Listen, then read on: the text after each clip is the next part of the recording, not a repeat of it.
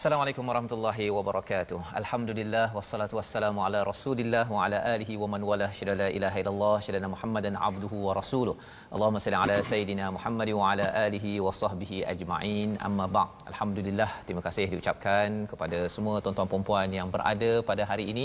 Kita mengucapkan ribuan terima kasih, syukur benar-benar kepada Allah Subhanahu wa taala dengan izin limpah kurnia inayahnya kita dapat bersama pada hari ini meneruskan halaman yang ke-25 dalam My Quran Time baca faham amal bersama dengan ahli keluarga. Mungkin ada yang sudah pun memulakan tugas pada minggu ini pada hari Ahad. Dan mari sama-sama ya kita buka mushaf kita buka kepada telefon bimbit masing-masing yang ada Quran dan kita share kita kongsikan bagaimana untuk kita lebih lagi menghayati sumber kekuatan, sumber kesabaran yang utuh yang diformulasikan oleh Allah Subhanahu Wa Taala. Alhamdulillah pada hari ini kita bersama dengan ustaz. Apa ya, khabar? Ya, baik alhamdulillah. Alhamdulillah ustaz ya. Jadi alhamdulillah Cantik, hari ini sah.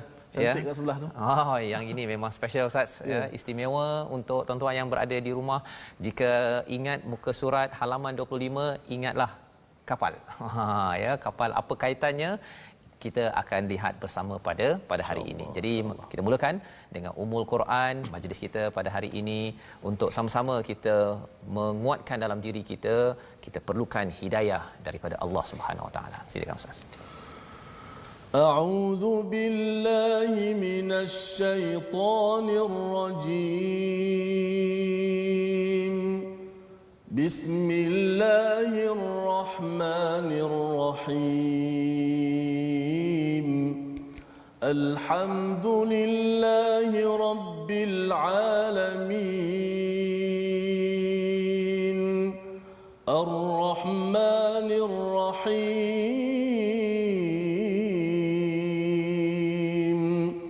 مالك يوم الدين.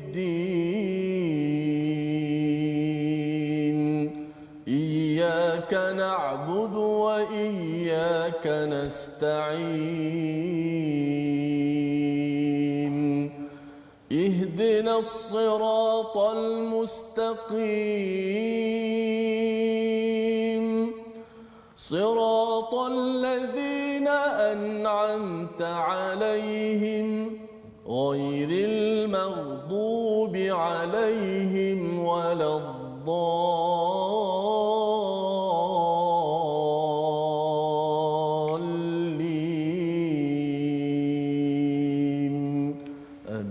Amin ya rabbal alamin. Alhamdulillah kita membaca surah Al-Fatihah sebentar tadi mengingatkan kepada kita bahawa hidayah adalah satu perkara yang penting ustaz ya. Hidayah inilah yang kita perlukan dalam cabaran demi cabaran yang melanda dalam hidup kita. Kita tahu bahawa ada ujian, sama ada ujian itu untuk diri kita, untuk keluarga kita ataupun kita melihat kepada ujian di luar rumah kita, ya di negeri, negara, di luar negara kita. Kita tahu bahawa kita ada tanggungjawab yang besar dan perlu bersabar ya bagaimana nak membina kesabaran tersebut? Hari ini kita akan lihat. Mari kita tengok sinopsis bagi halaman ke-25 pada hari ini. Iaitu bermula pada ayat 164 ya sinopsisnya ialah berkaitan dengan kehebatan Allah Subhanahu Wa Taala. Mari sama-sama kita saksikan ya keesaan Tuhan, kasih sayangnya dan tanda-tanda kekuasaannya yang akan menguatkan lagi diri jati diri kita disambung pada ayat 165 hingga 167 keadaan kaum musyrikin bersama Tuhan-tuhan mereka ya ha, ini yang akan kita bincangkan dan diteruskan pada ayat 168 169 jaga makan ya penghalilan penghalalan barang-barang yang baik dan sumber pengharaman benda-benda yang haram di dalam dalam kehidupan. Jadi inilah sinopsis ringkasan pada hari ini. Kita ingin mulakan ya bersama dengan Ustaz Tarmizi pada ayat 164 165 dua ayat dahulu ustaz ya mm-hmm. bercakap tentang uh, keesaan kehebatan Allah Subhanahu wa taala. Kehebatan Allah Subhanahu wa taala. Terima kasih Fadil Ustaz Fazrul. Penonton-penonton uh, My Quran Time kita baca, kita faham dan amal, uh, kita kena dengar baik-baik ayat pada hari ini. Uh, seperti mana ada kapal pada hari ini, insya-Allah. Yeah. Uh, apa nama ni melalui ayat inilah kita akan kenal kebesaran Allah Subhanahu Wa Taala. Kalau kita tidak kenal juga Allah, mana itu adalah salah kita. Kerana Allah Taala telah memperkenalkan dirinya uh, melalui kekuasaan yang maha sempurna. Kerana bila kita kenal Allah akan lahirlah keyakinan kita terhadap Allah Subhanahu Wa Taala. Bila dah yakin, perintah Allah Subhanahu Wa Taala itu akan jadi mudah. Akan lahir rindu kita kepada Allah Subhanahu Wa Taala. Itulah antara kemuncak keimanan seseorang. Baik kita bersama dengan uh, mukjizat yang agung ini mudah-mudahan menjadi petunjuk buat diri kita. 164 dan 165 muka surat yang ke-25. أعوذ بالله من الشيطان الرجيم بسم الله الرحمن الرحيم. إن في خلق السماوات والأرض واختلاف الليل والنهار والفلك التي تجري في البحر. والفلك التي تجري في البحر بما ينفع الناس وما أنزل الله وما السماء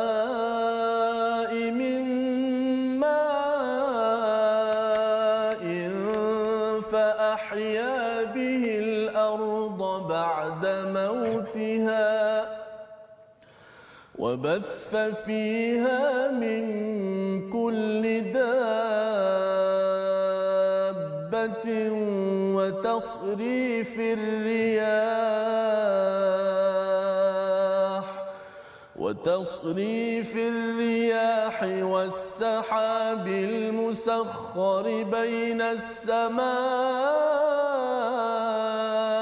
والأرض.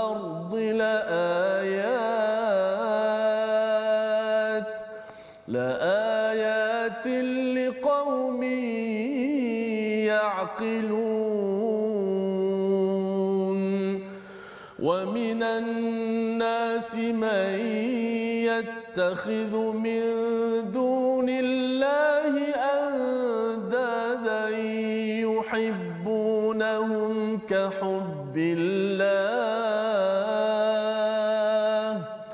والذين آمنوا أشد حبا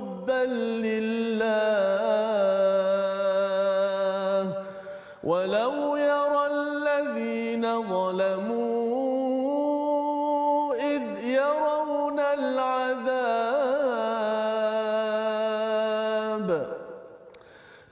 يرون العذاب أن القوة لله جميعا وأن الله شديد العذاب.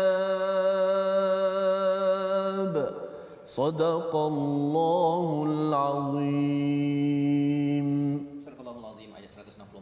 165 adalah dua ayat yang amat istimewa usahanya amat penting untuk kita beri perhatian menyambung kepada halaman sebelum ini bercakap tentang wa ilahukum ilahu wahid la ilaha illa huwa rahmanur rahim ya tidak ada tuhan kecuali Allah dialah yang maha pengasih maha penyayang Allah jelaskan tentang potensi ataupun Allah yang hebat ini selepas bercakap tentang peranan kita untuk bertaubat untuk kita ini uh, membaiki diri dan juga bayanu ya menyampaikan usahanya peranan ini untuk semua ibu-ibu yang berada di rumah ayah-ayah yang bekerja siapa sahaja yang beriman kepada Allah kita tidak mahu jadi umat yang menyembunyikan ayat-ayat Allah. Dapat sikit ada sikit kita sampaikan sedikit. Ada banyak kita sampaikan banyak. Tapi jangan disembunyikan. Apatah lagi kalau ianya disembunyikan kerana ada uh, interest ya ada sebab untuk manfaat diri sendiri ada kepentingan ya. Jadi uh, kalau ada yang kata bahawa wah ini tugas yang berat Allah menyatakan Allah itu esa dan Allah membawakan pada ayat 164 kehebatan Allah Subhanahu Wa Taala sesungguhnya pada penciptaan langit dan bumi perubahan malam dan siang kapal yang berlayar yang kita lihat di sini contohnya ustaz ya kapal hmm. yang berlayar ini ha, ya. kalau kita tengok ha, ini ini uh, miniature lah ustaz ya tapi kalau kapal yang sebenarnya kalau kita fikirkan uh, kalau ada laut ya kalau kita baling uh, rehal ini oh, contohnya ustaz ya ataupun meja ini dia akan tenggelam yeah. ya tetapi bila bila kita lihat pada kapal yang besar yang ini kecil lah ya. Bila kapal yang besar ini dia boleh pula berada di atas air. Terapung saya terapung ya. Boleh berapa ratus orang ribu orang boleh berada di atas di atas air. Siapa yang menahan Ustaz? Siapa yang menahan sudah tentunya? Allah Subhanahu Wa Taala kan? Allah nak beritahu perkara ini pasal kalau benda yang kecil begini kecil begini boleh uh, tenggelam sepatutnya kalau kita berdua usahanya uh, berada di atas besi di atas laut tenggelam juga sepatutnya.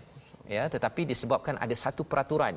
Ya peraturan adalah hukum fizik. Orang cakap hukum fizik ya kan? Hmm. tetapi sebenarnya hukum itu law itu ketentuan itu qadar itu adalah daripada Allah yang esa. Tak ada siapa yang mampu buat dan Allah menyatakan bima yang faun nas yang memberi manfaat kepada manusia wama anzalallahu minas sama dan Allah menurunkan ya apa yang diturunkan oleh Allah dari langit iaitu air. Lalu dengan itu dihidupkan bumi setelah mati dan dia terbakar pelbagai binatang dalamnya dan peredaran angin dan awan yang di antara langit dan bumi menunjukkan tanda-tanda kebesaran Allah Subhanahu Wa Taala. Jadi kalau katakan pada muka surat sebelum ini bercakap tentang kita kena sampaikan ayat-ayat yang tertulis kaul daripada Allah jangan sembunyi. Jangan sembunyi. Dan kalau ada orang kata bahawa saya ni tak pandailah baca Quran saya ni tadabbur pun baru bermula nak macam mana saya nak membina uh, kekuatan sabar dalam hidup saya? Jawapannya kalau tak berada pada ayat yang dalam kitab ustaz mm-hmm. ada ayat di alam maya pada ini. Ha itu yang Allah nyatakan di hujung itu uh, la ayatin liqaumi yaqilun. Ya ini adalah ayat-ayat. Kalau kita baca ayat al-Quran ini menyebabkan kita rasa kebesaran Allah. Bila tuan-tuan melihat kepada matahari ataupun kalau kita cakap tentang langit dan bumi perubahan malam dan siang sebenarnya kita akan tertanya-tanya uh, bukan mudah ustaz ya. Bukan mudah untuk mengawal kita bercakap tentang satu bangunan beginilah ya. Kalau katakan tak ada orang jaga kita mungkin lampu ini menyala 24 jam kan? Nak kena tukar switchnya. Kalau terlupa sahaja terlupa maksudnya lampu ini akan menyala sepanjang hari kan? Tetapi bagi Allah Subhanahu taala ada masa tak payah pakai switch pun dia boleh ada malam kemudian on time pula tu siang malam siang kan dan itu adalah kebesaran Allah orang hmm. kalau pergi ke hotel saya pernah pergi ke satu hotel dia kalau katakan tak ada orang dia terus mati lampu dia pakai sistem automatik uh, yang itu pun orang dah kagum orang dah kagum. Jadi kalau kita betul-betul tengok pada malam dan siang ini sepatutnya kita lebih kagum. Yeah. Pasal tak pernah pun lampu tu terpadam. Ha kan? Matahari kali ini terpadam pula. Contohnya apa jadi kalau katakan TV tuan-tuan terpadam sekarang? Mesti kita gelabah kan? Ya. eh mengapa TV saya tak me, apa menunjukkan my Quran time contohnya? Tetapi sebenarnya lebih daripada itu matahari bulan yang terkait dengan malam dan siang ini adalah tanda bagi siapa liqaumi yaqilun.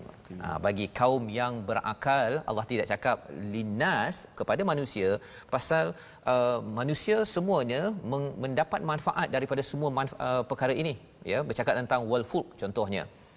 Kapal bila cakap tentang kapal dia berjalan di uh, lautan itu ia boleh menyebab uh, menjadi sumber ekonomi nak mengangkut barang ustaznya. Daripada Indonesia nak sampai ke Malaysia daripada China nak sampai ke Malaysia menggunakan fulk ya. Fulk ini maksudnya ialah uh, kapal yang besar uh, yang tidak tenggelam tidak tenggelam. Dan kita yakin pula ya walaupun namanya Ah Chong ke Mutusami dia amat yakin untuk naik kapal. Padahal sebenarnya kalaulah Allah dalam surah Yasin ada cerita kalau Allah nak tenggelamkan bila-bila boleh tenggelam Ustaz. Macam hmm. kita letak benda kecil macam ni pun boleh tenggelam. Hmm. Ini benda yang lebih berat. Benda yang lebih berat. Kalau fikir betul-betul ini memang uh, Allah memang nak beri manfaat kepada manusia ya dan juga wama anzalallahu minas sama ya iaitu daripada langit. Biasanya Ustaz ya kalau ayat Quran turun daripada langit. Tapi kalaulah ha, kalau ada yang kata betul ke ayat Quran ni turun daripada langit daripada langit yang atas? Kalau tak percaya hebatnya Allah menurunkan ayat tersebut paling kurang tengok kepada mak. Ha ini ustaz ya. Ada air pula di sini. Hmm okey. Ada air ini air ini sebenarnya datang daripada awan ya bila kita, dia perah itu dalam sains namanya kondensasi ustaz ya. Hmm jadi bila kondensasi itu dia keluar jus awan. Ha itu bahasa Melayu. Bahasa Inggerisnya ialah sky juice ha inilah sky juice. Uh, apa poinnya? Poinnya ialah daripada langit itu kita dapat manfaat banyak dan kita tahu bahawa eh siapa yang turunkan daripada langit ini hmm. sudah tentu ada penciptanya. Jadi kita akan terfikir-fikir kalaulah tak percaya ayat yang turun daripada langit al-Quran kalau dah percaya air ini juga ada Tuhan yang menciptakannya menguruskannya memberi manfaat pada saya saya rasa kena segan kalau saya ambil minum daripada Tuhan hmm. tapi bila Tuhan kata uh, sila uh, menyembah kepada Tuhan yang esa kita kata uh, saya ada Tuhan lain. Uh, dia macam bos lah ya. Hmm. bos tu nak bayar gaji kan? Uh, saya akan bayar gaji awak tapi dalam masa yang sama ya kita kata uh, saya tak nak kerja ikut bos. Saya ujung bulan bos bayar gaji saya ya tapi saya tak nak ikut bos. Itu adalah pekerja yang apa ustaz biadab kan yang memang zalim dan itu yang disampaikan pada ayat nombor 165 yang kita tengok sebentar lagi. Jadi liqaumi yaqilun ini bercakap tentang kaum yang berakal. Amat penting kita menggunakan akal untuk melihat semua perkara ini. Tidak mungkin ia tercipta malam siang itu tiba-tiba ya seperti mana kalau lampu ini tiba-tiba dia boleh pasang sendiri tutup sendiri pasang sendiri tutup sendiri tidak mungkin kecuali mesti ada pencipta yang buat sistem automatik ataupun ada orang yang tukang yang yang yang switch off ya yang memadamkan sesuatu lampu tersebut. Jadi bagi orang berakal dia boleh berfikir begini tetapi kalau tidak digunakan akal ini sebenar-benarnya ada masalah ya ada masalah dan kalau akal bermasalah ustaz ya dia memberi kesan kepada hati manusia memberi kesan pada hati manusia. Itu sebabnya nak minta ustaz baca sekali lagi ayat 165 ini. Pasal ayat 165 ini berkaitan dengan hati, berkaitan dengan cinta. Maksudnya kalau akal ini okey, dia memberi kesan kepada hati okey. Tapi kalau akal tak okey, ya cara berfikirnya tak okey, nanti hati juga akan jadi tidak okey. Jom sama-sama kita lihat. Uh, kita kita membaca ayat seterusnya ayat 165 mm-hmm. insyaallah kita baca dengan kadar uh, disebut sebagai tadwil lah uh, tadwil ini satu tingkatan yang kita telah terangkan iaitu tingkatan sederhana bacaan uh, berkenaan dengan ayat 165 uh, juga bagaimana balasan orang-orang yang musyrikin uh, moga-moga menjadi petunjuk kepada kita kita tak termasuk sebahagian daripada mereka Betul. yang sebagai Ustaz sebut tadi lah dah beri macam-macam tiba-tiba tak nak sembah Allah Subhanahu Wa Taala. Cukup terkesan dengan apa yang Ustaz sebut tadi. Semoga ayat ini dapat beri petunjuk kepada kita jalan yang benar insya-Allah. A'udzubillahi minasyaitonir rajim.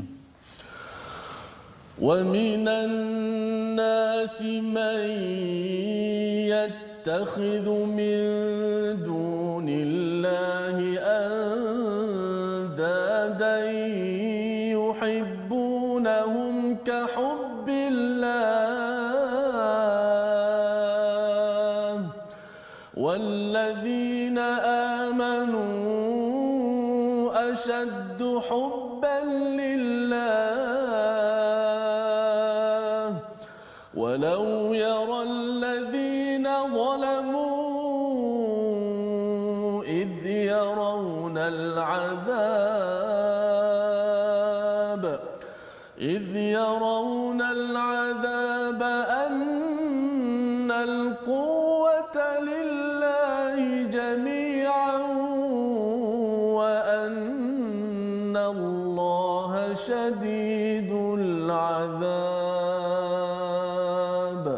صدق الله العظيم dan ada juga di antara manusia yang mengambil selain daripada Allah untuk menjadi sekutu-sekutu Allah mereka mencintainya sebagaimana mereka mencintai Allah sedang orang-orang yang beriman itu lebih cinta taat kepada Allah dan kalaulah orang yang melakukan kezaliman syirik itu mengetahui ketika melihat azab pada hari akhirat kelak bahawa sesungguhnya kekuatan kekuasaan itu semuanya milik Allah sesungguhnya Allah Maha berat azab siksanya jadi ini sebenarnya ustaz ya bila cakap hmm. tadi pada ayat 164 hujungnya liqaumi yaqilun hmm. bukan untuk seluruh manusia ada orang dia naik kapal dia dapat uh, matahari dapat siang malam dia rasa macam alah ini um, dah dah dah lumrah dah hmm. hukum alam. Nak buat macam mana? Ha kan? Tetapi bagi orang yang berakal dia fikir betul-betul takkanlah Allah jadikan semua ini manfaat. Kapal boleh berlayar saya boleh dapat barang dagangan daripada negara, luar negara saya boleh ekspor semudah ini uh, Allah jadikan saja suka-suka ya mesti ada tujuan tapi itu orang berakal yang boleh berfikir ya. Maksudnya kalau katakanlah ya tuan-tuan bila katakan ayah bagi pada anak kan bagi makan bagi minum apa sebagainya uh, anak tak bolehlah cakap bahawa uh, abah nak suruh saya ni main-main ya. Uh, nak hidup enjoy tak payah pergi sekolah tak payah belajar nanti saya jadi orang jadi orang tak jadi orang pun nak buat macam mana kalau si anak buat begitu itu maksudnya anak yang memang tak boleh pakai. Okey. Pasal apa? Pasal ayah mendidik itu agar untuk menjadi orang yang bermanfaat. Dan lebih daripada itu kalau bercakap tentang Allah Subhanahu Taala memberi pelbagai perkara pada manusia. Ada manusia yang mayyattakhidhu min dunillahi andada. Mengambil daripada selain daripada Allah andada apa maksud andada sekutu-sekutu ataupun seteru maksudnya yang menjadi mencabar kepada kepada Allah jadi kalau kita tengok pada ayat ini, yuhibbunahum kahubbillah. Mereka bukannya lebih cinta daripada Allah. Mereka cinta sama dengan Allah sahaja pun itu sebenarnya bukan ciri orang beriman. Hmm. Ha, apa contohnya? Contohnya ialah kalau katakan seorang itu dia uh, suka telefon, ha, suka hmm. telefon kan. Kemudian ada Allahu akbar Allahu akbar hmm. kan sambil dia pergi sembahyang itu sambil dia masih ingat lagi, masih ingat lagi telefon tapi pergi on time. Tapi kalau dia pergi Allah Akbar Allah Akbar tiga setengah baru dia pergi untuk zuhur itu memang dia cinta pada telefon lebih daripada Allah Subhanahu Taala. Jadi kalau katakan seorang itu sama menyamakan dengan Allah pun kecintaannya. Telefon ke ataupun duit ke ataupun uh, bekerja ustaznya uh, meeting pukul uh, sampai dua setengah. Dan tak nak berhenti tak nak berhenti. Pasal apa? Pasal ini mata pencarian saya ya. Kalau dalam masa yang sama dia nak solat juga maksudnya dia sudah menyamakan dengan Allah kerja dan Allah ni sama level sebenarnya Allah cakap apa? Walladzina amanu ashaddu hubban lillah. Orang beriman yang sebenar-benarnya dia lebih cinta kuat cintanya kepada Allah Subhanahu wa taala. Dan Allah memberi uh, amaran dekat sini ya. Walladzina amanu ashaddu hubban lillah. Walau yar walau yara alladzina zalamu. Jika kamu melihat orang yang zalim itu dia melihat kepada azab sesungguhnya ke, uh, azab Allah itu kekuatan Allah itu adalah semuanya. Dan amat-amat syadid azab Allah SWT. Jadi mengapa ada perkataan zalim selepas cakap tentang andada tadi? Rupa-rupanya Ustaz, kalau katakan kita yang tak beragama Islam itu satu hal. Tapi kalau orang beragama Islam, ya, dia uh, cinta Allah ni sama dengan telefon, kerja, makanan, pasangan, keluarga, kereta, macam-macam yang ada sebagai uh, seteru ini, um, Allah cakap mereka ni zalim. Hmm. Mereka ni zalim. Dan bila mereka ini zalim, kesannya apa? Orang zalim ini dia uh, bukan sekadar nama dia zalim, hmm. tapi dia akan mudah untuk merosakkan orang-orang di sekelilingnya. Ha, contohnya ayah kan, ayah ni selalu je sembahyang lewat. Mm-hmm. Kan? Dia letakkan sama dengan Allah ataupun kerja lebih penting daripada daripada Allah. Kesannya ialah nanti dia mungkin akan menzalimi anak dan juga isteri dia. Mm. Marah ke ataupun tak nak bagi nafkah ke, awal bagi nafkah. Tapi dia rasa bahawa ah, kalau aku tak nak, aku tak naklah pasal dia tidak takut utamakan Allah Subhanahu Wa Taala. So, sedap tadi soalan Ustaz. Ya ya. Kita sebut syirik tadi kan. Dalam Quran sebut inna syirka la zulmun azim. azim syirik ya. yang paling besar, kezaliman yang paling besar sebab ada perkataan zalim. zalim. Dalam konteks kita ini umat Islam, kita dah Islam. Uh-huh. Bolehkah kita terkena syirik dan sebagainya? Sebab sana ada sebut syirik kecil bagaimana Ustaz? Betul. Bila Ustaz cakap inna syirka la zulmun azim daripada surah Luqman tersebut uh-huh. ya. Mhm. Sebenarnya uh, kezaliman paling besar adalah syirik uh-huh. ya. Ada kezaliman kecil lah ya. Maksudnya apa? punca kepada kezaliman ini bila orang uh, mengambil Tuhan ini sama level, sama tahap ataupun lebih rendah daripada daripada Allah SWT. Hmm. Uh, macam tadi itulah contohnya bila dia rasakan bahawa uh, kerja dia itu sama penting dengan Allah, hmm. maka dia sudah syirik tapi syiriknya mungkin diletakkan khafi tak nampak. Ha, tak nampak. Hmm. Tapi kalau jali itu dia kata alah sembahyang ni tak penting pun kan. Saya tak payah sembahyang ni tak sembahyang pun saya okey je. Uh, sihat dia contohnya kan. Ataupun dia keluar daripada agama Islam dia menafikan itu, solat tu. Ha, kalau dia hmm. dia kata kewajipan solat ini tidak penting hmm. ataupun tidak wajib ha, itu dia dah jali yang uh, syirik yang jelas ya membawa kita kepada perkataan kita pada hari ini ya mari kita tengok sama-sama iaitu khalaqa iaitu uh, bermaksud mencipta ya. Kalau kita tengok seawal daripada ayat 164 itu Allah menyatakan inna fi khalqis samawati wal ard ya. Sesungguhnya pada penciptaan. Jadi khalqi itu uh, benda yang dicipta, khalaqa maksudnya men, mencipta. Jadi setiap perkara yang Allah cipta yang kita senaraikan pada ayat 164 itu kalau tengok dalam al-Quran berulang 261 kali itu peluang untuk kita guna akal betul-betul. Jangan jadi orang yang tidak guna akal. Dan insyaallah kita akan sambung selepas ini macam mana ciri orang yang tidak guna akal. Kita kembali my Quran time baca faham amal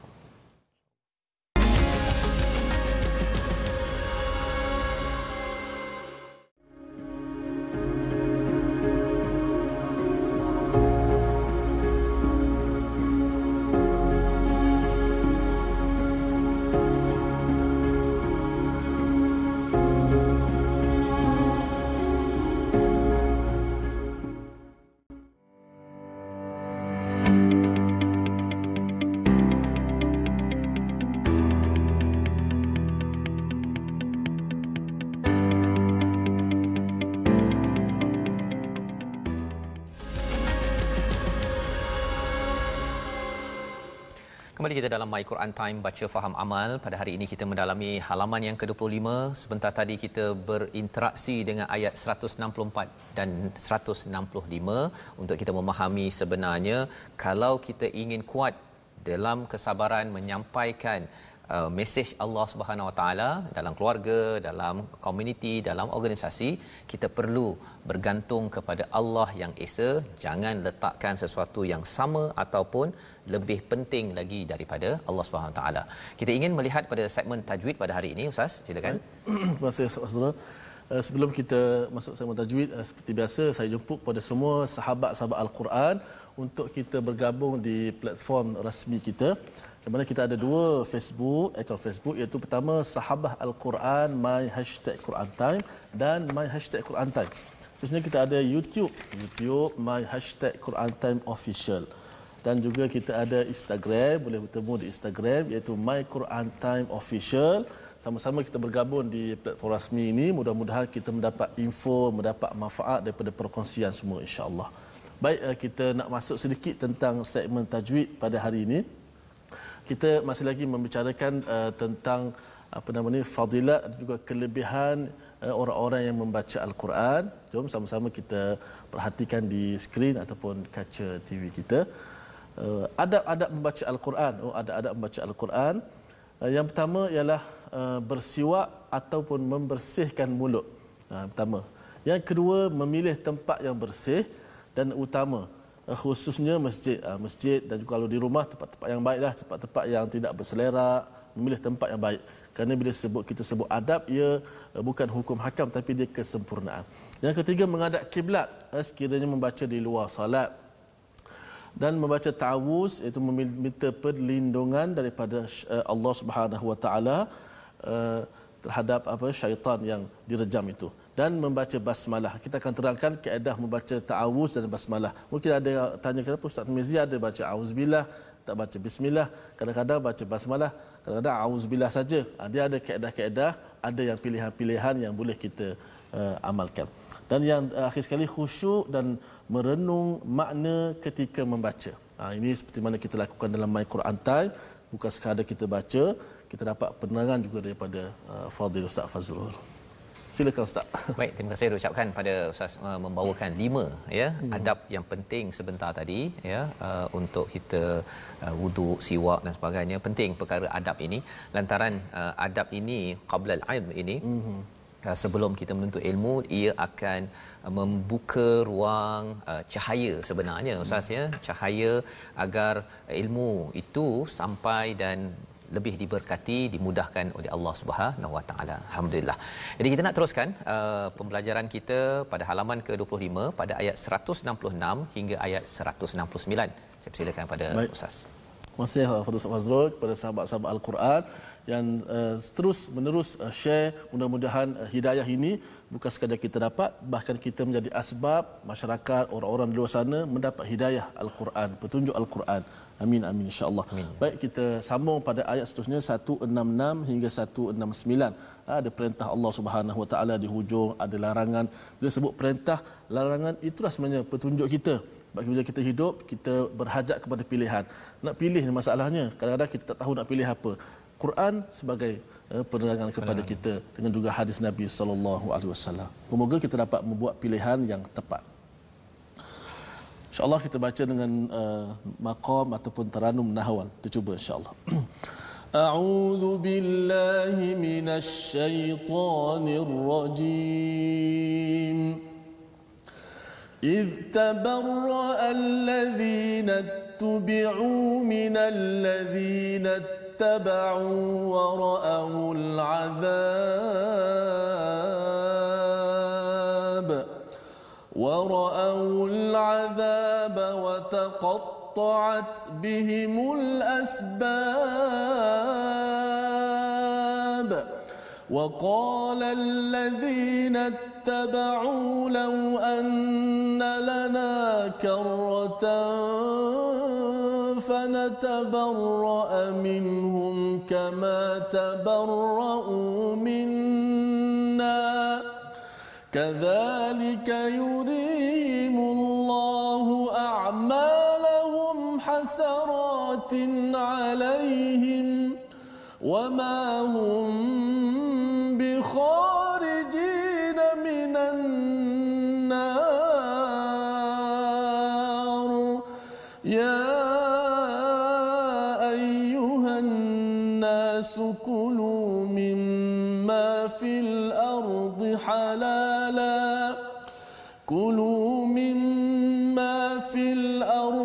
حلالا طيبا ولا تتبعوا خطوات الشيطان إنه لكم عدو مبين إنما يأمركم بالسوء والفحشاء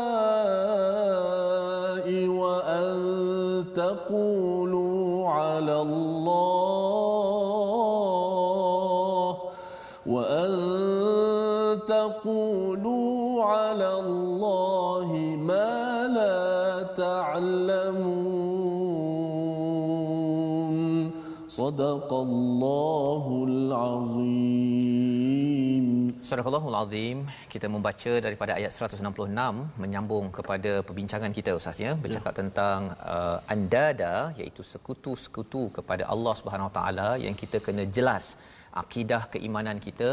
Jangan sampai duit kita harta kita kepada pasangan kita ahli keluarga kita tempat kerja kita menjadi andada. Tetapi kalau kita uruskan dengan bagus dengan kefahaman hidayah ini semua itu adalah peluang buat pahala ustaz pergi kerja dapat pahala kerana apa? Ikut cakap Allah ya pergi apa di rumah bersama dengan anak juga tuan-tuan juga buat pahala ya kerana peluang untuk si ayah mencari nafkah si ibu untuk membantu menguruskan uh, si anak mendidik memastikan Quran solat dan juga infak dilaksanakan. Jadi ada peluang tetapi ia perlu diuruskan dengan dengan baik. Jadi pada ayat 166 Allah menyatakan siapakah orang yang zalim? Ya kalau di hujung ayat 165 ada bercakap tentang orang yang zalim nampak kehebatan azab Allah Allah menyatakan antara orang yang zalim yang perlu diberi perhatian ialah id tabarra alladhina tubi'u min alladhina tabau wa ra'ul adab wa taqatta'at bihimul asbab. Iaitu ketua-ketua yang diikuti meninggalkan orang-orang yang mengikutinya dan mereka melihat azab dan ketika segala hubungan antara mereka terputus. Ha ya. Siapa mereka? Orang-orang yang dia diikuti. Ha, dia ramai follower Ustaz. Mm-hmm. Ha, follower. Dia follower dekat Facebook ramai, dekat Instagram ramai, dekat Twitter ramai. Itu follower yang ramai. Yeah. Tapi ada orang dia follower tak ramai. Mm-hmm. Siapa? Ayah yang ada anak lima, maksudnya followernya lima. Ha, kan? Kalau ibu ada anak lima, followernya lima. Ataupun di tempat kerja, bos ada pekerjanya lima orang, followernya lima. Jadi apa Allah cakap? Iz tabarra alladhina tubi'u iaitu ketua-ketua yang diikuti ada follower tadi mm-hmm. dia meninggalkan orang yang mengikutinya. Mm-hmm. dan mereka melihat azab dan segala hubungan antara mereka terputus. Maksudnya aku tak ada kaitan dengan kau pun. Oh okay? lepas berlepas diri ni? Lepas diri. Barak mm-hmm. ya istilah dalam bahasa Arabnya barak saya berlepas diri. Jadi uh, mengapa dia berlepas diri? Pasal dah tengok azab terlampau sengsara ustaz kalau sambung daripada ayat sebentar tadi mereka memimpin bukan dengan niat kerana Allah SWT. Mereka memimpin dengan letakkan andada. Kalau boleh mereka jadi andada kepada Allah SWT. Jadi bila dia dah ajak follower dia bagi maklumat-maklumat tolong uh, sokong saya, like saya, komen saya tapi bukan untuk mengangkat Allah, mengangkat diri sendiri. Diri sendiri.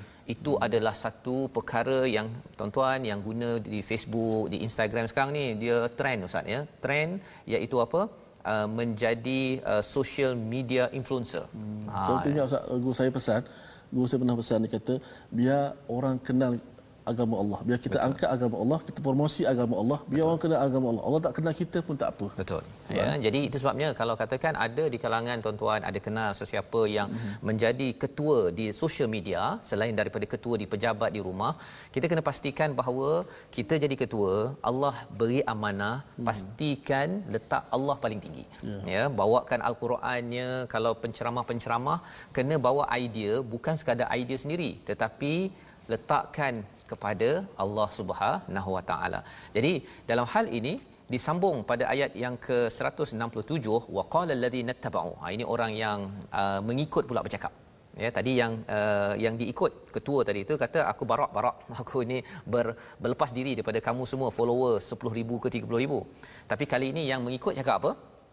Dan orang yang mengikuti berkata sekiranya kami diberi kesempatan tentu kami tidak akan mengikuti mereka sebagaimana mereka meninggalkan kami. Ya. Ha, jadi uh, awal-awal dulu dia kata oh dia ni lah saya, saya fan kepada dia, saya nak tanda tangan dia, saya akan sokong dia, dia betul salah saya akan backup dia tapi bila dah sampai di hadapan Allah Subhanahu Wa Taala uh, kami sebenarnya pun sebenarnya tak nak ikut mereka ni. Hmm. ya ini perkataan demikian Allah menunjukkan kepada mereka segala perbuatan yang mereka lakukan yang menjadi penyesalan bagi mereka dan mereka tidak akan keluar daripada api neraka. Sebenarnya dia ada kaitan dengan surah hud ustaz ya hmm. tentang jangan cenderung kepada orang yang zalim. Fatamassakumun nar. Bukan masuk neraka. Neraka sambar ya neraka sambar macam tak sabar-sabar. Macam tak sabar-sabar. Pasal apa? Hmm. pasal orang yang ada yang jadi ketua ini dia menyebabkan dia lupa diri ialah pasal pengikut dia yang kipas banyak sangat ustaz ya. Ha dia kipas kipas bagi itu bagi ini apa sebagainya. Dan orang yang diikuti itu lambat laun awal-awal dia okey. Tapi lambat laun kalau kita tak jaga ustaz ya. Semua hmm. dengan kita kalau tak jaga hati itu akan rasa eh ha dia dah mula terasa hati itu. Maka itulah yang menjadi andada menjadi seteru keimanan kepada Allah pasal dia nakkan dicintai. Dicintai berbanding dia nak membawa agar Allah dicinta dicintai oleh pengikut-pengikut yang dia ada. Jadi ini adalah uh, warning uh, amaran kepada saya ustaz ya. Uh, kalau katakan kat Facebook ada ramai follower ke dekat Instagram ke saya kena jaga betul-betul dalam hati bahawa ya Allah jangan sampai uh, semua follower ini adalah uh, anda dah ya menjadi uh, seteru kepada saya. Dan kalau katakan uh, ibu di rumah ayah di rumah bos di rumah pun sama juga. Jangan sampai menjadi andada kepada kepada Allah Subhanahu Wa Taala. Jadi kalau tugas jadi orang yang diikuti ni pemimpin ni berat amanah berat, besar ni. Berat. Ya, pasal Allah cakap perkara ini selepas kita bercakap tentang bayanu. Hmm. Kita ke kita dah kita nak menyampaikan dah. Hmm. Ketika kita menyampaikan ada ramai orang ikut itu juga perlu jaga hati. Oh, okay. Perlu jaga hati ya. So. Jadi uh, kalau katakan ustaz boleh menyambung balik ya hmm. pada ayat sebenarnya saya nak minta ustaz baca ayat 169 pasal dia ada kaitan dengan macam mana kita okay. nak menguruskan hati kita dan jangan sampai kita jadi ketua yang yang menghancurkan follower kita. Masya-Allah. Ini satu ayat yang besar sah. Eh? Betul. Okay, insya-Allah kita baca 169. A'udzubillahi minasyaitonir rajim. Innama ya'murukum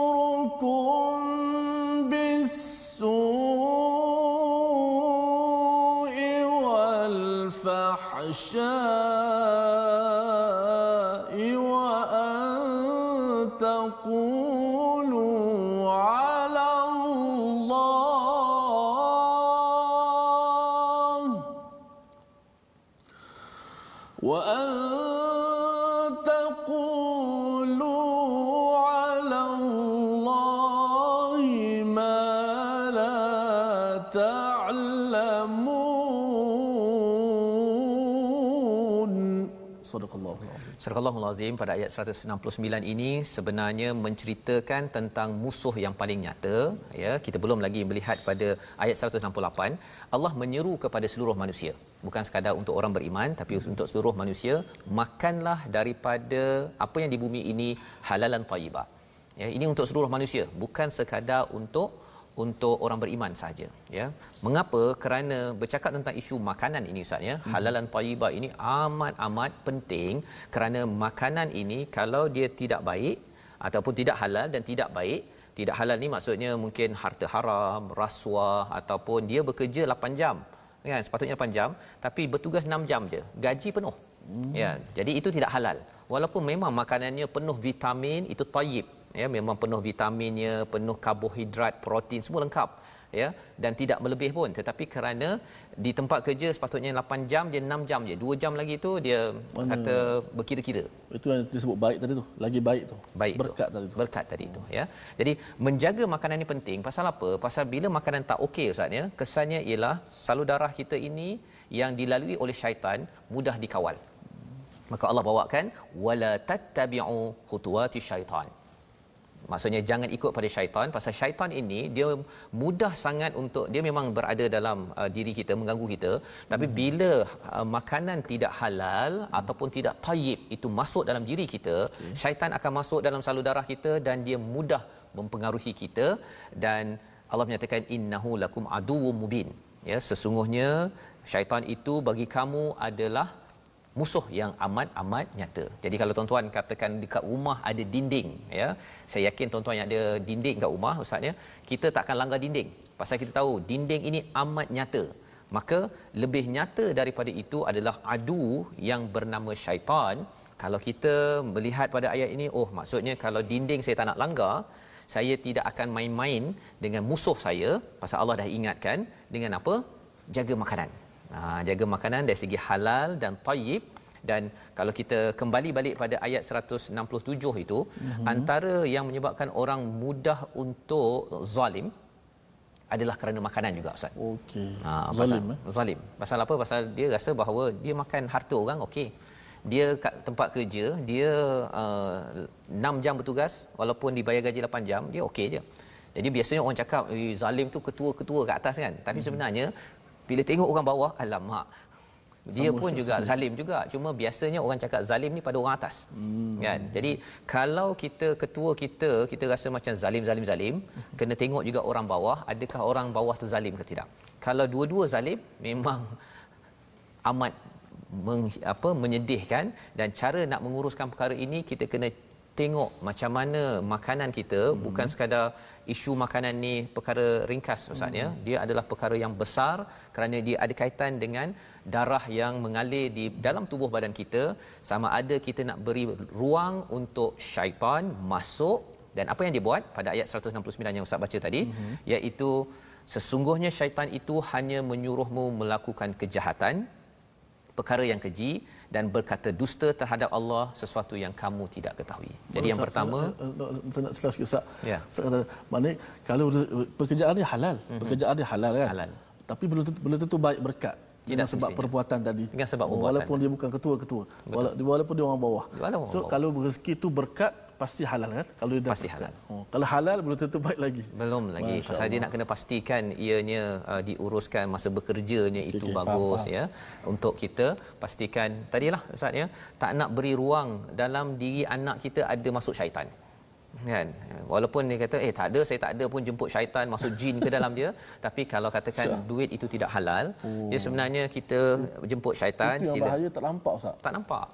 Tapi bila kita ada wahyu ini, hidayah ini dan kita kata ya Allah, moga-moga apa yang tak halal itu selepas ini saya akan uh, baiki balik, kita bertaubat ustaz ya. Dan juga kalau katakan sebabnya kita ada zakat. Okay. Ha, tapi bukanlah maksudnya oh kalau macam ni saya boleh tuang uh, hmm. waktu saya bekerja lepas tu bayar zakat. Ha, bukan, oh, bukan begitu. Boleh. Zakat itu hanya bila kita dah berusaha bersungguh-sungguh, zakat zakat. Tapi jaga disiplin di tempat kerja ataupun cara kita menguruskan duit itu peringatan untuk saya pada tuan-tuan amat penting. Mm-hmm. lantaran syaitan buat apa pada anak kita pada diri kita? Yang pertama ya murukum bisu. Mm. menyeru kepada kemaksiatan ataupun keburukan. Ya. Ha, jadi anak tu dia ada idea nak buat perkara-perkara yang tak baik ustaz. Allah ya. Pasal apa pasal? Bila makanannya tidak halal tidak baik jadi hatinya lemah. Hmm. bila hati lemah Tuhan tidak menjadi keutamaan dia. Yang kuatnya ialah sebenarnya syaitan tak kuat tapi syaitan yuwas wisufi sudurin nas dia tiup-tiup dia pun anak tu dah mula tak nak bangun pagi. Yang kesian kau dekat anak-anak yang kesian Ustaz. Katakanlah ayah bagi buah apple. Betul. Fizikal apple tu memanglah Halal. bukan benda yang dia bukan uh, bangkai babi ke sebagainya. Boleh makan. Tapi cara mendapatkannya mungkin duit yang tadi Ustaz sebut tadi Tidak tak bekerja waktu jam yang cukup. Yes. Oh. Jadi kesian ke anak tadi. Kesian kepada anak dan anak ini dia perlu uh, kembali balik pada ayat ini untuk pastikan syaitan dia, dia kena berlawan lah ha, kan jadi sebenarnya itu sebabnya mengapa bercakap tentang ayah ibu memainkan peranan yang penting dalam hmm. sebuah rumah ya dan ibu ayah sebenarnya kalau ikutkan kaedah ni ustaz ya hmm. setiap hari kena bertaubat lah Kan macam saya ni kena bertaubat takut lah Ustaz ya, kan. Kadang-kadang kita ambil lebih ke betul, betul. ataupun kita tak buat yang terbaik ke itu menyebabkan tidak mencapai standard halal yang Allah maksudkan di dalam ayat 168 ini. Dan bila dah su dia membawa kepada fahsyak Ustaz. Fahsyak ini maksudnya perbuatan keji seperti zina, seperti rasuah, besar, seperti jenayah-jenayah hmm. besar itu dimaksudkan dengan fahsyak. Jadi mula-mula dia buat su yang kecil-kecil je. Kan? dia mungkin main internet ke dulu yang tengok benda-benda uh, biasa-biasa main game ke apa sebagainya. Tetapi akhirnya dia bawa pada fahsyak dan bercakap uh, tentang Allah mala ta'lamun. Yang tak betul.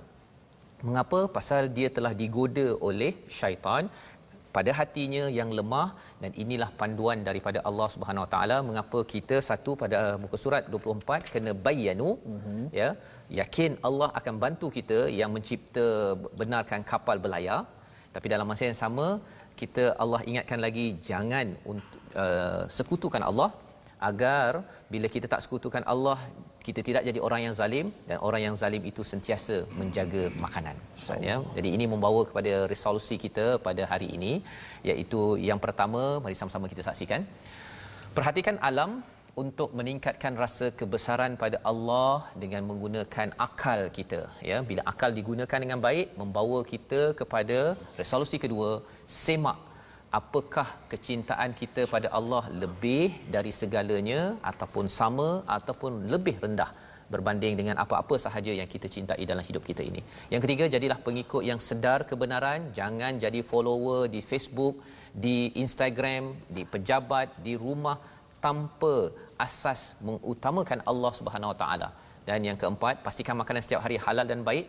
Jangan sekadar waktu makan kita nak makanan ustaz ya hmm. tapi waktu bekerja waktu bertugas kita ambil ah saya tak naklah berkira-kira sangat.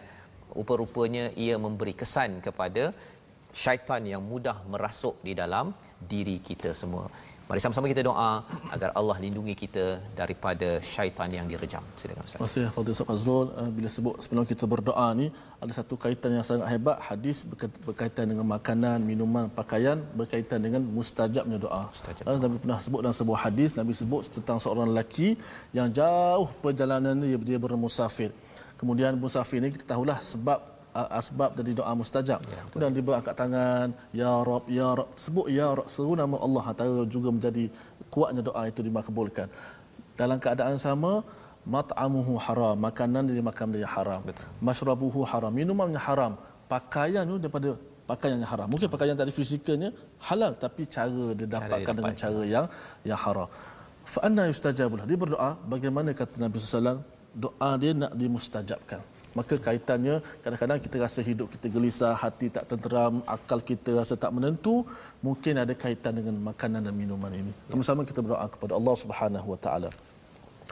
Bismillahirrahmanirrahim. Alhamdulillahi rabbil alamin wassalatu wassalamu ala asyrafil anbiya'i wal mursalin wa ala alihi wa sahbihi ajma'in. Ya Allah ya Tuhan kami, kau ampunkanlah dosa-dosa kami ya Allah.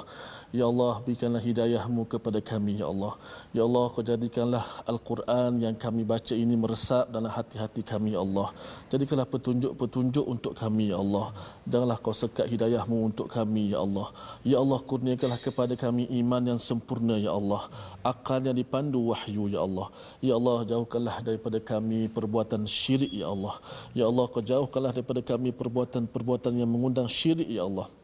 Jadikanlah syirik dan kekufuran sebagai perkara yang paling kami benci dalam hati-hati kami, Ya Allah. Ya Allah, ya Tuhan kami, kami cinta dan berhajapkan kepada hidayah petunjukmu, Ya Allah. Rabbana hablana min azwajina wa dhurriyatina qurrata a'yunin waj'alna lil muttaqina imama. Wahai Tuhan kami, kurnialah kekan kepada kami daripada zuriat-zuriat keturunan kami, isteri-isteri kami sebagai sejuk mata kami melihatnya, Ya Allah. Dan jadikanlah kami sebagai pemimpin-pemimpin ikutan orang-orang yang ber bertakwa ya Allah. Ya Allah jadikanlah kami imam ikutan ayah-ayah yang bertakwa ya Allah. Ya Allah rezekikanlah kepada kami rezeki yang halal lagi baik ya Allah. Ya Allah kurniakanlah rezeki yang kepada kami sebagai rezeki yang halal dan barakah ya Allah. Terimakanlah akan doa kami ini ya Allah. Terimalah akan amal-amalan kami ini ya Allah. Rabbana la tuzigh qulubana ba'da idh hadaitana wa hab lana min ladunka rahmatan innaka antal wahhab. Wahai Tuhan kami janganlah kau palingkan hati kami ya Allah selepas kami mendapat hidayah daripadamu ya Allah. Ya muqallibal qulub wahai Tuhan yang membolak-balikkan hati manusia ya Allah. Kekalkanlah hati kami di atas agama dan ketaatan kepadamu ya Allah. Ya Rahman ya Rahim ya Dzal Jalali wal Ikram. Rabbana atina fid dunya hasanah. Wahai Tuhan kami berilah kehidupan yang baik kami di dunia ini ya Allah. Wa fil akhirati hasanatan wa qina azaban nar dan berilah kehidupan yang baik kepada kami di hari akhirat nanti ya Allah. Wa qina azaban nar dan selamatkanlah kami daripada azab neraka-Mu ya Allah. Ya Allah selamatkanlah kami pada hari kemurkaan-Mu ya Allah. Ya Allah selamatkanlah hari pada kami pada hari yaumul hisab ya Allah. Ya Tuhan ya rabbal alamin. Walhamdulillahi rabbil alamin Amin amin ya rabbal alamin. Terima kasih diucapkan pada Ustaz Tirmizi Ali untuk membacakan doa sebentar tadi ya moga-moga Allah menerima amin. dan memimpin kita di atas jalan hidayah. Allah tidak jadikan kita sebagai pengikut yang songsang mengutamakan selain Allah sebagai puncak utama dalam kehidupan kita dan insya-Allah moga-moga kita dapat sebarkan ruang ini ya dalam kempen kita wakaf untuk ummah. Tuan-tuan yang berada di rumah boleh terus menyumbang dan juga berkongsi perjuangan ini. Perjuangan yang dibawakan oleh Nabi Muhammad sallallahu alaihi wasallam. Kita sama-sama kongsi sedikit demi sedikit agar Allah jadikan ia sebagai jariah kita nun sampai ke ke syurga Allah Subhanahu taala. Insyaallah kita bertemu lagi dalam uh, ulangan pada jam 5 petang ustaz ya, ya. dan juga 11 malam hari ini hari ya, Ahad, Ahad. Dan juga pada 6 pagi esok ya. Kita menyambung pada halaman seterusnya. Pada masa yang sama insyaallah pada hari esok bertemu lagi kita ustaz. Kita mengucapkan uh, ribuan terima kasih kepada semua yang hadir. Program yang dibawakan oleh Mufas My Quran Time baca faham amal